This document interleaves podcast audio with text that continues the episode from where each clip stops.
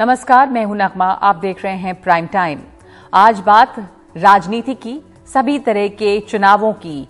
बात राजस्थान की भी करेंगे, गुजरात की भी करेंगे। गुजरात में चुनाव प्रचार खत्म हो गया है। दो दिन के बाद, यानी कि गुरुवार को वहाँ पर पहले दौर में नवासी सीटों के लिए वोट डाले जाएँगे। तो गुजरात में इस बार किसकी हवा है? इस सवाल का हर आदमी के पास अपना अपना जवाब है, जो उसकी तरफदारी से, उसकी पक्षधरता से तय होता है। एक तरफ़ लोग 27 साल के बीजेपी शासन से ऊब की याद दिला रहे हैं। दूसरी तरफ़ लोग टीना फैक्टर, यानी देर इज़ नो अल्टरनेटिव की बात कर रहे हैं। यानी मोदी का मुकाबला नहीं है। तीसरी तरफ़ एक नया एंगल है, आम आदमी पार्टी की एंट्री जो कई लोगों को उत्साहित कर रही है। ये जो मुकाबला अब तक द्विपक्षीय होता था, वो अब ट्रायंगुलर हो रहा है। बहरहाल, चुनाव के आखिरी दिन एक बयान आया और फिर कयास लगने लगे कि इसका फ़ायदा किसे होगा। अहमदाबाद में चुनाव प्रचार करते हुए कांग्रेस के अध्यक्ष बने मल्लिकार्जुन खड़गे ने प्रधानमंत्री नरेंद्र मोदी पर एक टिप्पणी कर डाली। उन्होंने इस पर ऐतराज जताया कि वो हर चुनाव में खड़े हो जाते हैं, यानी कि हर चुनाव मोदी जी के नाम पे लड़ा जा रहा है। कॉरपोरेशन का चुनाव हो विधानसभा चुनाव हो संसदीय चुनाव हो बस उन्हीं का चेहरा होता है। और बोलते बोलते वो बोल गए कि क्या मोदी के रावण जैसे सौ चेहरे हैं। आप किसी को मुद्दे को मोदी को देखकर ओढ़ दो। तो भाई तुम्हारे को तुम्हारी सूरत कितनी बार देखना? कॉरपोरेशन में भी तुम्हारी सूरत देखना? एमएलए इलेक्शन भी तुम्हारी सूरत देखना। एमपी इलेक्शन में भी तुम्हारी सूरत देखना। हर जगह कितने भाई क्या आपके रावण के जैसा सौ मुख है, क्या है? तो सौमुख की बात कर रहे हैं मल्लिकार्जुन खड़गे। क्या ये बयान जो है वो अपमानजनक है? चुनाव की शाम, लेकिन जब ऐसा बयान आए तो फिर बीजेपी इसे लपकने से क्यों हिचकेगी? तो फ़ौरन संबित पात्रा शुरू हो गए कि ये प्रधानमंत्री का अपमान है, गुजरात का अपमान है। ये गुजरात की मट्टी पर गुजरात के बेटे का अपमान है, जिसका जवाब जनता दे। वो कांग्रेस को सबक सिखाए। यह केवल और केवल मोदी जी का अपमान है, ऐसा नहीं है। मल्लिकार्जुन खड़गे जी सोनिया गांधी जी, राहुल जी, आप जान ले, यह प्रत्येक गुजराती का अपमान है। और खड़गे साहब, सोनिया जी के कहने पर आपने गुजरात में जाके, गुजरात की मिट्टी पर खड़े होकर गुजरात के बेटे के लिए जिस प्रकार के शब्दों का प्रयोग किया है, उससे कांग्रेस को आईना दिखाने का काम गुजरात की जनता करेगी। तो गुजरात की जनता तय करेगी और कांग्रेस को आईना दिखाएगी। ये बयान ऐसे समय में आया है जब कांग्रेस पर पहले ही गुजरात में जमकर चुनाव प्रचार न करने का आरोप है, क्योंकि ज़्यादातर जो दिखाई दे रहे हैं वो बीजेपी और आम आदमी पार्टी, कांग्रेस के सबसे बड़े नेता राहुल गांधी, भारत जोड़ो यात्रा में लगे हुए हैं और बेशक उन्होंने गुजरात में सभाएँ की, लेकिन उनका ध्यान कहीं और है। कांग्रेस के लिए वाकई ये सवाल है कि क्या गुजरात में वो वॉकओवर दे रही है? या मानकर चल रही है कि लोग प्लेट में सजाकर एक राज्य उसे सौंप देंगे। इस सवाल से दूर, राहुल गांधी आज उज्जैन में दिखाई दिए। माथे पर टीका लगाए हुए। उज्जैन के महाकाल मंदिर में कुछ ही दिनों पहले प्रधानमंत्री मोदी आकर गए हैं। आज राहुल गांधी ने वहीं से राजनीति, धर्म और ईश्वर का मर्म समझाया।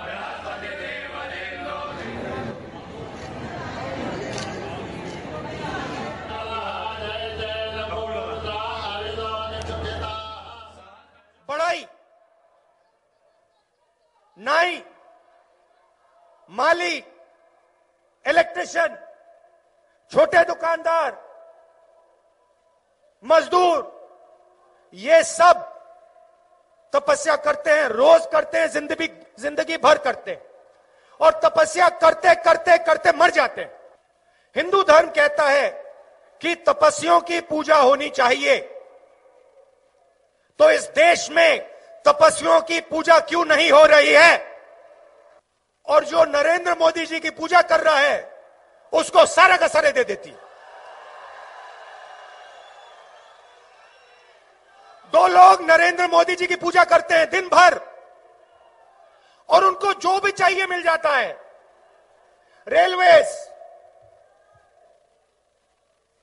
पोर्ट, एयरपोर्ट ये देखो भैया ड्रोन उड़ रहा है।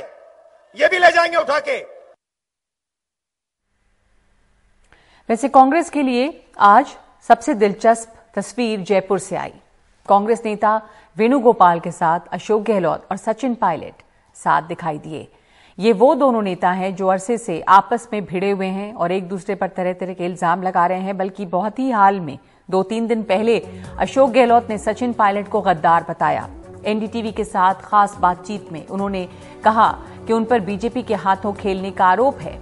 उन पर प्रदेश कांग्रेस अध्यक्ष रहते अपनी ही सरकार गिराने का भी आरोप लगाया। बाद में अशोक गहलोत ने प्रेस कॉन्फ्रेंस भी की इस बारे में। मोदी जी और अमित शाह जी जिस प्रकार से घूम रहे गुजरात के अंदर घर घर में गाँव गाँव में कहते जो कहते हैं कि मोहल्ले मोहल्ले में जा रहे हैं, इस प्रकार की यात्रा वहाँ क्यों हो रही है? आप समझ सकते हैं कि इतने घबराए हुए हैं, बुखलाए हुए हैं कि वहाँ वहाँ पे भी किस प्रकार का माहौल बनाने की कोशिश की जा रही है, जो सफल नहीं हो रहे हैं वो लोग। क्योंकि राहुल गांधी की यात्रा का इतना बड़ा संदेश शानदार है, वो वहाँ पर जिस प्रकार भड़का रहे हैं प्रवोक कर रहे हैं, वो कोई प्रोवोकेशन में नहीं आ रहे उनके।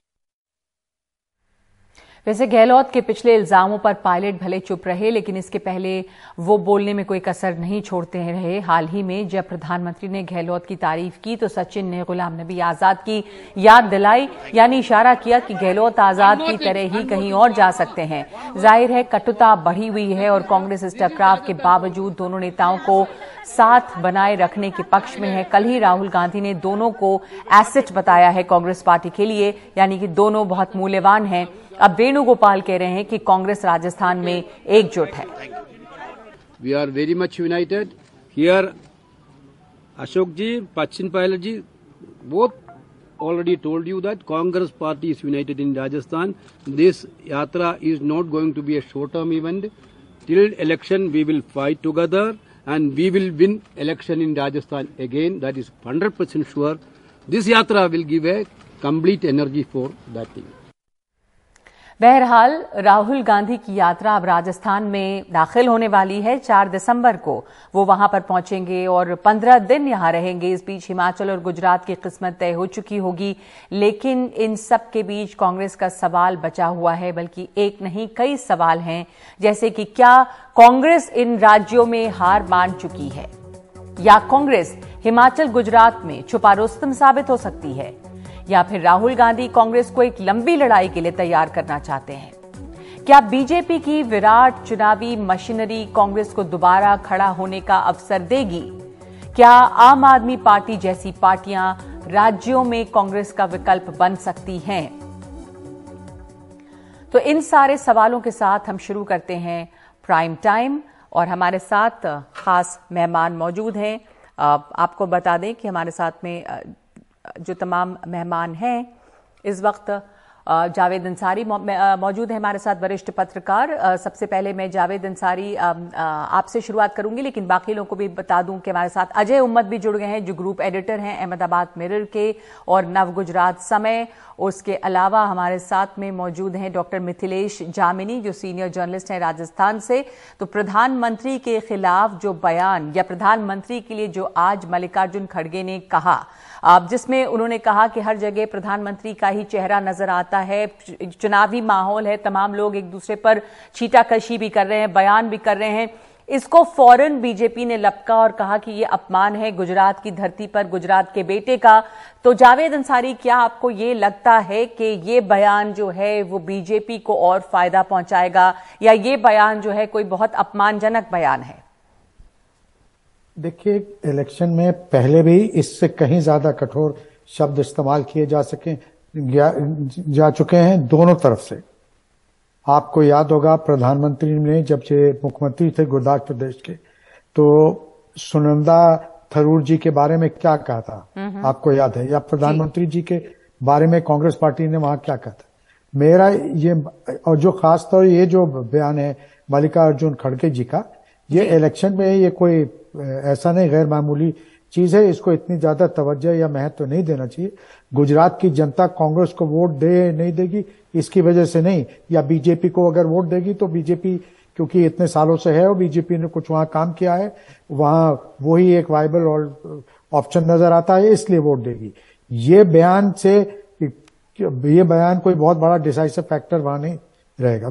मेरा ये मानना है। अजय उमर जी, हमारे अजय उमर आपको क्या लगता है इसके ऊपर? ये जो बयान है मतलब एक ऐसा बयान है जो चुनाव प्रचार पहले फ़ेज़ की वोटिंग के पहले जब चुनाव प्रचार खत्म हो रहा था उस उसी की शाम को आया है और फ़ौरन संबित पात्रा सामने आए कहा कि अपमान हुआ है और न सिर्फ़ गुजरात में गुज, की धरती पर गुजरात के बेटे का अपमान है। तमाम गुजरातियों का ये अपमान है। तो इसमें जो हमने बयान सुना, क्या आपको लगा कि कुछ अपमानजनक है? पर हाँ ये ज़रूर है कि बीजेपी इसको अपने फ़ायदे के लिए ज़रूर इस्तेमाल करना चाहेगी।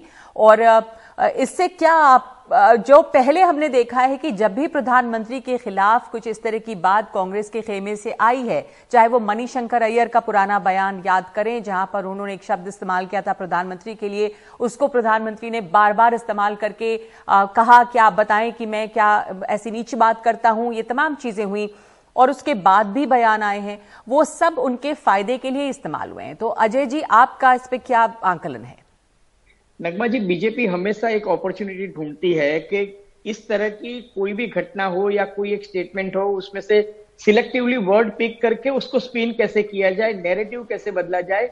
और ये 2007 में बीजेपी को इसका फ़ायदा भी हुआ था, जब सोनिया गांधी ने ये कहा था कि नरेंद्र मोदी तो वोट का नोट के सौदागर है सॉरी मौत के सौदागर है, और तब बीजेपी को डेफिनेटली उसका फ़ायदा हुआ था। लेकिन अब जो है, गुजरात की पब्लिक जो है वो इस सब चीज़ों को कुछ बहुत ज़्यादा तवज्जो नहीं दे रही है। हम्म। आपको याद दिलाऊं कि हेमंता बिस्वा शर्मा ने दो दिन पहले राहुल गांधी को सद्दाम हुसैन कहा था। अब सद्दाम हुसैन की उपमा क्यों दी? क्योंकि वो हिंदू मुस्लिम वाला जो एक एंगल था वो उसमें सद्दाम हुसैन के नाम पे राहुल गांधी को लाना चाहते थे। तब भी गुजरात की जनता ने कोई रिएक्ट नहीं किया इवन कांग्रेस पार्टी ने भी रिएक्ट नहीं किया। और इसके पहले जब मधुसूदन मिस्त्री ने कहा था कि औकात बता देंगे तब भी गुजरात की जनता ने तब भी मोदी जी ने एक पब्लिक मीटिंग में कहा था कि देखो, ये मुझे औकात बताना चाहते हैं। तब भी पब्लिक ने रिएक्ट नहीं किया था। मुझे ऐसा लग रहा है कि ऑफ़ लेट गुजरात की जनता जो है, वो चाहती है कि डिस्कशन जो है ह्यूमन डेवलपमेंट इंडेक्स के ऊपर हो अनएम्प्लॉयमेंट के ऊपर हो प्राइस राइज के ऊपर हो फार्मर्स के इश्यू पे हो, जो मीनिंगफुल बात होनी चाहिए। बट एक बात मैं ज़रूर मानता हूँ कि भारतीय जनता पार्टी एक नैरेटिव चेंज करने के लिए इस तरह के शब्दों को इस्तेमाल करते हैं और कहते हैं कि ये प्राइम मिनिस्टर का नहीं, गुजरात का अपमान है। But of late you know Gujarat की पब्लिक जो है, मुझे नहीं लगता इससे कोई चुनाव में रिज़ल्ट में या इसमें कोई ज़्यादा फ़र्क आएगा। पर क्या चुनाव में इसी तरह के नैरेटिव नहीं होना चाहिए। चुनाव में इसी तरह के नैरेटिव बनाने की कोशिश हो रही है जो रियल इश्यूज़ जो आपने कहा कि जनता चाहती है दूसरे मुद्दों पर बात करना। तो अजय जी ये दूसरे मुद्दे चुनावी मुद्दे बन रहे हैं क्या? क्योंकि कुछ ही दिनों पहले देखिए कि मोरबी में इतना बड़ा हादसा हुआ।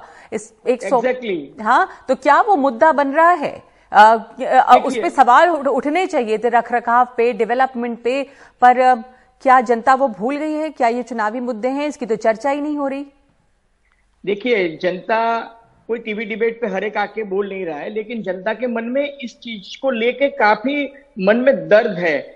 दर्द इस बात का नहीं है, चलो एक एक्सीडेंट हुआ, उसमें 135 लोग मर गए, बहुत दुख की बात है, लेकिन दर्द इस बात का है कि जो मालिक था, जिसको ये टेंडर दिया गया था, जिसकी क्रिमिनल नेग्लिजेंस की वजह से ये हादसा हुआ उस आदमी को आज तक अरेस्ट भी नहीं किया गया, उसका नाम एफआईआर में नहीं है और आज हाई कोर्ट में और सुप्रीम कोर्ट में जो मैटर है, उसमें यही आ रहा है कि नगर पालिका ने क्यों दिया, लेकिन अभी तक उस इश्यू के ऊपर जो मेन इश्यू है, जिसकी विकेरियस लाइबिलिटी है कि उसने क्रिमिनल निग्लिजेंस बताते हुए विदाउट परमिशन ब्रिज खोल दिया और बारह हज़ार लोग उस ब्रिज के ऊपर गए सिर्फ़ चार दिन में और जिस दिन ये हादसा हुआ उस दिन 1400 लोग से ज़्यादा वहाँ गए। उसके बारे में कोई डिस्कशन नहीं है। इसलिए लोगों को दर्द ज़रूर है लेकिन कोई खुल के बोल नहीं रहा है। अनफॉर्चुनेटली मैं आपको बताऊँ ये सिर्फ़ अकेला इश्यू नहीं है। और भी काफ़ी इश्यूज़ हैं जैसे कि किसानों के प्राइस की इश्यू है कि उनको मिनिमम सपोर्ट प्राइस मिलना चाहिए। There are so many other issues unfortunately आप देखिए कि डिस्कशन हो रहा है बाटला हाउस का।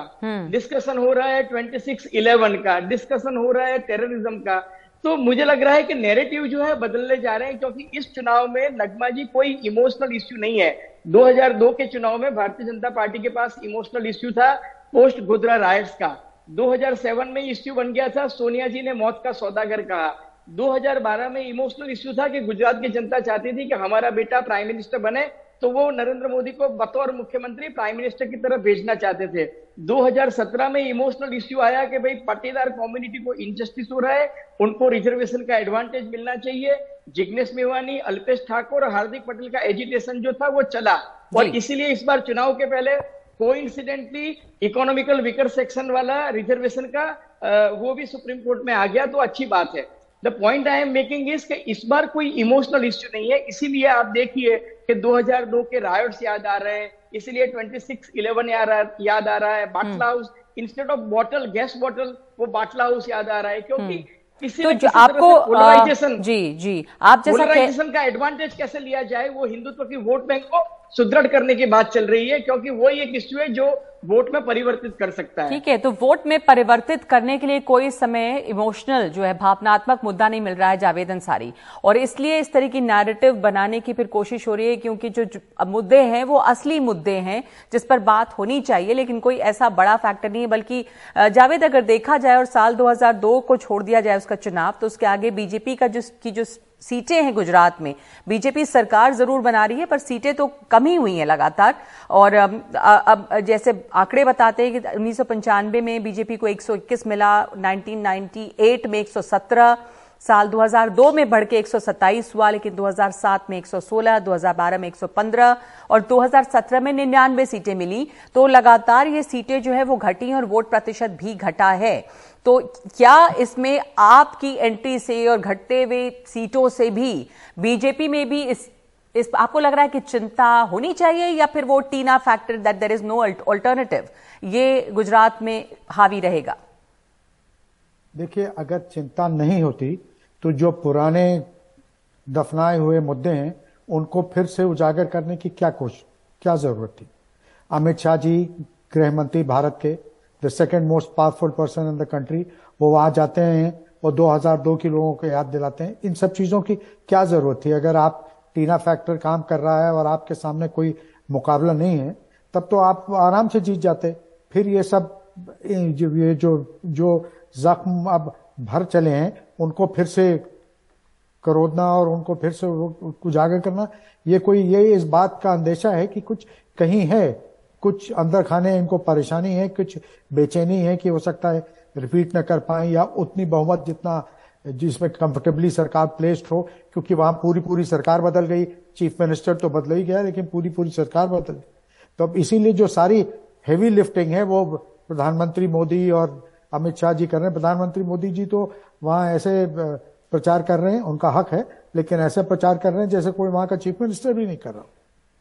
बिल्कुल, नहीं, वो तो वैसा ही प्रचार वहाँ पे हो रहा है। या जैसा कि आज खड़गे साहब ने कहा कि उनका चेहरा यहाँ एमसीडी चुनाव में भी है, उन्हीं के नाम पे वोट मांगे जा रहे हैं, वहाँ भी है। तो उन्होंने जो टिप्पणी की, उस पर डॉक्टर मिथिलेश जामिनी बतौर एक पत्रकार, आप इसे कैसे देखते हैं? क्योंकि हमने पहले भी चर्चा की कि जब जब प्रधानमंत्री मोदी के खिलाफ कुछ कहा गया, कुछ टिप्पणी हुई, अब जैसे औकात वाली बात ही, हुई थी।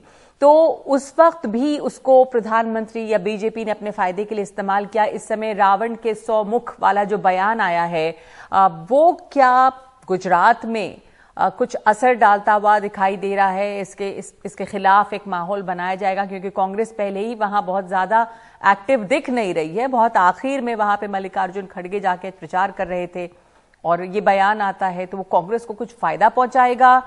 कि फ़ायदा बीजेपी को ही हो रहा है इससे? देखिए नरमा जी, मुझे लग रहा है कि इसका फ़ायदा बीजेपी को ही हो रहा है, क्योंकि बीजेपी का जो नरेटिव सेट करने का फॉर्मूला है, उसमें ये फिट बैठता है। अगर वो रावण बताते हैं तो उनके लिए जो राम मंदिर का मुद्दा है तो राम और रावण में तुलना करने का एक मौका मिल जाएगा, जो उनका सबसे बड़ा वेपन रहा है, और जिस वेपन के दम पर वो पूरे देश में राज कर रहे हैं। तो कांग्रेस ने कहीं न कहीं उन्हें राम और रावण में तुलना करने का मौका दे दिया, और रावण के दस नुकते कई चीज़ें बताएँगे उनको कई मौके मिल गए हैं जो एक हमारे जो माइथोलॉजी है, उसके हिसाब से हिंदू माइथोलॉजी में रावण के कितने मुख थे, आपने कितने बोले, कई चीज़ें अभी उनको मिल गई है। लेकिन ये निश्चित रूप से खड़गे साहब ने जो बयान दिया है, उसको वो अलग तरीके से सेलिब्रेट करेंगे। लेकिन उनका सीधा इमोशनल सेंस था कि एक आदमी है जिसके नाम पर पूरे गुजरात में नहीं, आप राजस्थान में भी अगर नगर निगम के भी चुनाव होते हैं तो यहाँ का कैंडिडेट नरेंद्र मोदी जी की फ़ोटो लगाता। राजस्थान में जो जो जनाक्रोश रैली निकाली जा रही है, उसमें पहले कहा गया था कि राजस्थान के किसी लीडर का फ़ोटो ही नहीं लगाएँगे। कमल का फूल, नरेंद्र मोदी और उस पर चुनाव लड़ा जाएगा। फिर जो अब नया पोस्टर आया है, उस पर वसुंधरा राजे जी का और सतीश पुनिया जी का और नेता प्रतिपक्ष गुलाब चंद कटारिया का फ़ोटो लगाया गया। यानी जिस तरीके से पूरे देश में एक हीरोइज्म, हिंदुस्तान किसी हीरोइज्म रहा है, कभी राम के अनुयायी रहे, कभी कृष्ण के रहे, हर युग में एक हीरो रहा है। तो एक मोदी एरा एक मोदी युग की शुरुआत हो गई है, जैसे इंदिरा गांधी जी की थी। अब बीजेपी उसी फिलोसफी पर काम कर रही है कि पूरा देश एक नरेंद्र मोदी को ही पहचान। यानी आज कमल के फूल से ज़्यादा लोग नरेंद्र मोदी को इन्होंने लोगों के ब्रेन में डाल दिया है। अब जो अहम इशू हैं, जो रियल इश्यूज़ है डेवलपमेंट है अनएम्प्लॉयमेंट है, महँगाई है, और कई मुद्दे हैं जो विकास है जो किसानों वाला मुद्दा है एमएसपी वाला, जो स्वामीनाथन आयोग की रिपोर्ट वाला मुद्दा है। कई मुद्दे हैं जो खड़े हुए हैं, उनका गुजरात चुनाव में वो कितना असर ले पाते हैं, ये सबसे अहम बात है। लेकिन जिस तरीके से वो माइक्रो मैनेजमेंट करते हैं पॉलिटिकल माइक्रो मैनेजमेंट में बीजेपी बहुत आगे है। जिस तरीके से वो एग्रेसिवनेस है उनमें जिस तरीके से पन्ना स्तर और बूथ लेवल पर वो मैनेजमेंट करते हैं हम्म। वो कांग्रेस में नहीं है। उसका हम्म। कांग्रेस खामियाजा भुगत रही है। और तो पूरे कांग्रेस बल्कि इस पूरी चुनावी लड़ाई में एक तरह से नदारत दिखती है ये ज़रूर हो सकता है। जैसा मैंने शुरू में भी कहा कि शायद कांग्रेस को यूँ उम्मीद है कि हो सकता है कि उसे लोग ऐसे वोट दे दे लेकिन कम से कम जो प्रचार है उसमें वो बहुत नहीं दिख रही है। यहाँ पे गुजरात में नहीं दिख रही है दिल्ली में भी जो एमसीडी चुनाव है वहाँ पे भी देखिए तो आम आदमी पार्टी की जो एंट्री है वहाँ पे गुजरात में, वो बहुत दिलचस्प है। और ये जैसा दावा कर रहे हैं केजरीवाल की गुजरात में कम से कम उन्हें जो है मेजोरिटी जो जितनी है वो सीटें मिल जाएँगी। वो ज़रूर है कि बीजेपी कहती रहती है कि ये इनका खाता नहीं खुलेगा। तो आपने जहाँ बात की आप कांग्रेस की तो राजस्थान में कांग्रेस की इस समय, कांग्रेस इन सब चीज़ों से बेखबर अपने भारत जोड़ो यात्रा में व्यस्त है। यानी कांग्रेस के जो स्टार प्रचारक हैं कम से कम, या राहुल गांधी जो बड़े नेता हैं तो वो राजस्थान अब पहुँचने वाली उसके पहले यहाँ पर जो बंटवारा कांग्रेस में, राजस्थान कांग्रेस में दिखाई दिया। गहलोत ने खुलकर इतना कुछ कहा सचिन पायलट के खिलाफ। आज बड़ी दिलचस्प तस्वीर सामने आई। कि भी दो चार दिनों पहले उन्होंने कुछ कहा, लेकिन आज दोनों एक साथ दिखाई दिए। जब वहाँ पर के सी वेणुगोपाल पहुँचते हैं तो वो शेर याद आता है कि दुश्मनी जमकर करो, लेकिन ये गुंजाइश रहे कि जब कभी हम दोस्त हो जाएँ तो शर्मिंदा ना हो। पहले से यहाँ पे कुछ ऐसी गुंजाइश भी नहीं थी, पर मिथिलेश जी राहुल गांधी वहाँ पहुँचने वाले हैं, ये दोनों साथ हैं तो क्या राहुल गांधी का वो एसेट वाला बयान जो है, वो इन्हें वक्ती तौर पे कुछ जोड़ेगा? देखिए, नगमा जी वक्त के तौर पर जोड़ेगा, नहीं जोड़ेगा, लेकिन आज अशोक गहलोत जी ने उससे पहले एक बयान दे दिया कि हर कार्यकर्ता असेट यानी केवल सचिन पायलट असेट नहीं है, यानी उनकी नज़र में सचिन पायलट एक कार्यकर्ता ही है। ये उन्होंने आज ज़ाहिर कर दिया, जो उन्होंने पहले कहा था कि अशोक गहलोत जी ने कि सचिन पायलट गद्दार है, वो शो कर दिया दूसरा, आपने देखा होगा प्रेस कॉन्फ्रेंस में कि जो गोविंद सिंह डोटासरा जी है, उन्होंने माननीय मुख्यमंत्री सम्मानीय सचिन पायलट बोला। लेकिन सचिन पायलट जो ही प्रेस कॉन्फ्रेंस में बोल रहे हैं, उन्होंने केसी वेणुगोपाल जी आए और अपनी बात कहना शुरू कर दी यानी आपने जो जख्म है, वो भरा नहीं है। वो एक महफूज, एक पट्टी की गई है, जैसा मानेसर के बाद में की थी। जब भी के सी वेणुगोपाल जी आए थे अविनाश पांडे जी थे और जो सुरजेवाला जी थे, वो आए थे और ऐसी ही तस्वीर वहाँ सीएमआर में दिखाई गई थी कि अब सब कुछ घाव पूरा हो गया। लेकिन हमने देखा, उसका नज़ारा क्या हुआ? और राजस्थान में सबसे बड़ी दिक्कत क्या है? इसको समझने की ज़रूरत है। कांग्रेस आला कमान समझ नहीं रहा। 1998 से गलती कर रहा है। 93 और 98 में हम कंपेरिजन करें तो 93 में कांग्रेस को 39 परसेंट वोट मिले थे और 98 में 6 परसेंट वोट परशुराम मदरेना ने मेहनत करके बढ़ाए और ये वोट शेयर हो गया इनका 45 परसेंट और सीटें 78 बढ़ के 153 आ गई। हम्म, हम्म। लेकिन उस जमाने में जो सीनियर थे उनको दरकिनार करके अशोक गहलोत यूथ थे इनको मौका दिया गया। सेम कंडीशन 2018 में हुआ। 2018 में क्या हुआ? 21 सीटें थी सचिन पायलट ने मेहनत की और साढ़े छह परसेंट वोट शेयर बढ़ा thirty nine percent vote share आया। और कांग्रेस की सीटें इक्कीस से बढ़कर हो गई सौ। लेकिन मौका किसको दिया गया? यूथ को नहीं दिया गया। और किसको दिया गया? अशोक गहलोत जी का जिसका खामियाजा राजस्थान आज तक भुगत रहा कांग्रेस दो धड़ों में बटी थी। जी। और उसी का खामियाजा हो रहा है। अब राहुल गांधी जी एक राजनीतिक अनुष्ठान कर रहे हैं। जिस तरीके से वो महाकाल में जा रहे हैं और तमाम हाँ। इंदौर में पूजा कर रहे हैं नर्मदा देवी का तो वो छवि भी ढो रहे हैं लेकिन ईमानदारी से जो राजस्थान की धरा है वो उस धरा पर उनका अभूतपूर्व स्वागत होना चाहिए क्योंकि एकमात्र कांग्रेस शासित प्रदेश है जिससे यह यात्रा गुजरेगी। और उससे पहले जो हमने नज़ारा देखा चाहे अशोक गहलोत गुट की तरफ़ से विजय बैसला जी को आगे लाके चार हज़ार पुलिसकर्मी तैनात कर दिए गए। उनकी मांगे मनवाने के लिए उनसे कहलवा दिया गया कि सचिन पायलट को सीएम बना देते हैं तो ये तमाम चीज़ें हुई अब राजस्थान में 2023 में कैसे जीते? सबसे अहम चीज़ ये है मुख्यमंत्री कौन बनेगा कौन बनेगा करोड़पति वो तो बहुत गेम हो चुका। सबसे इंपॉर्टेंट चीज़ है कि आप 2023 में किस चेहरे के साथ जाएँगे? ये चुनाव आज उन्होंने केसी वेणुगोपाल जी ने एक बयान दिया। उन्होंने कहा कि सचिन पायलट असेट है और अशोक गहलोत असेट है। लेकिन जो पीसीसी चीफ है वही खड़े थे गोविंद सिंह डोटासरा। उनका नाम नहीं लिया असेट है। लेकिन गोविंद सिंह डोटासरा की किसी ने कोनी के गुड़ लगा रखा था कि आप मुख्यमंत्री बन सकते हो तो उन्होंने भी कई चीज़ें की। तो राजस्थान में कई मुख्यमंत्री बन गए 102 में से। जो अशोक गहलोत जी ने एक अपनी जो सियासी जादूगर है ऐसी गोटी चलाई कि राजस्थान में बीजेपी की तरह जैसे बीजेपी में बारह मुख्यमंत्रियों के चेहरे हैं और एक वसुंधरा जी का चेहरा हाँ, है। तो, ऐसे ही राजस्थान में अशोक गहलोत जी ने 102 में से मुख्यमंत्री बनाने की बात जी इस समय बहुत दिलचस्प ये है कि राहुल गांधी आपने जैसा कहा वहाँ पे पहुँच रहे हैं और अकेला प्रदेश है जहाँ से यात्रा गुजरेगी जहाँ पे कांग्रेस की सरकार है। जावेद अंसारी जो तस्वीर वहाँ से आज आई वो सबसे दिलचस्प है। अगर हम बाहर से देखते हैं इस तस्वीर को तो सचिन पायलट और अशोक गहलोत जो लगातार आपस में लड़ते रहे हैं, गहलोत ने काफ़ी कुछ कहा। एक साथ वहाँ पर उन दोनों का आना मुश्किल रहा होगा। आपको क्या लगता है, किसके लिए ज़्यादा मुश्किल रहा होगा, गहलोत के लिए या पायलट के लिए? अनकंफर्टेबल है और ये दोनों, ये जो तस्वीर है दोनों का साथ आना, वो क्या बताता है? अब नगमा, ये पहली बार नहीं है। जब से मुख, वो मनेसर वाला प्रकरण हुआ है या उससे पहले भी जब ये क्लियर था जब सरकार बन गई बन गई और ये मुख्यमंत्री हो गए, अशोक गहलोत जी की पूरी ये कवायद होती थी कि सचिन पायलट को कहीं फ्रेम में जगह नहीं मिले। अगर आप फ़ोटो भी देखे तो ऐसा दे, वो सचिन पायलट से आँख नहीं मिलाते थे। तो सचिन पायलट को हमेशा वो दूर रखने की उनकी कोशिश होती। तो शर्मिंदा अगर कोई ज़्यादा हुआ होगा होगा आज अनकंफर्टेबल रहा होगा तो वो अशोक गहलोत जी हैं। क्योंकि राहुल गांधी जी का बयान आ गया तो आज अशोक गहलोत ने कहा कि जब हमारे पार्टी के सर्वोच्च नेता ने कह दिया कि सब एसेट है तो बात ही खत्म हो गई। और फिर उसमें उन्होंने अपनी दो हम्म। अपना वो लगा दिया कि हर कार्यकर्ता ज़रूरी है। जी, ये जी. एक लिपा पोती करने की कवायद थी।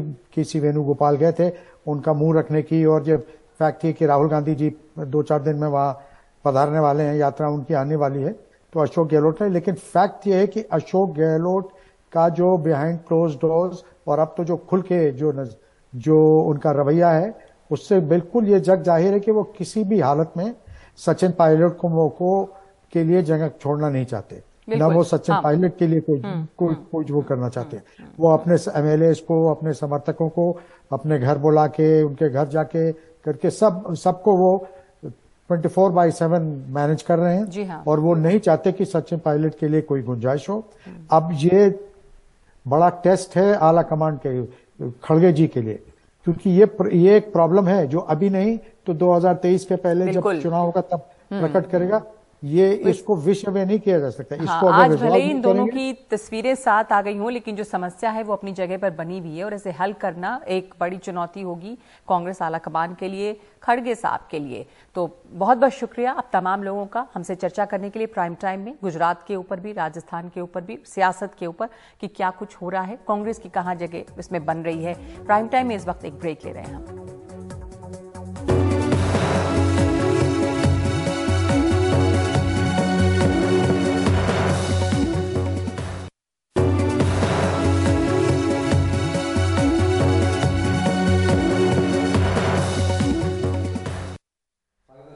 कश्मीर फ़ाइल फ़ाइल फिल्म्स जब से बनी है, तब से वो विवादों में रही किसी न किसी वजह से और एक नया विवाद तब खड़ा हुआ जब इफी में, यानी कि international film festival of India जो गोवा में हो रहा था, वहाँ पर कश्मीर फाइल्स पर एक टिप्पणी की इसराइल के डायरेक्टर ने जो कि जूरी में थे।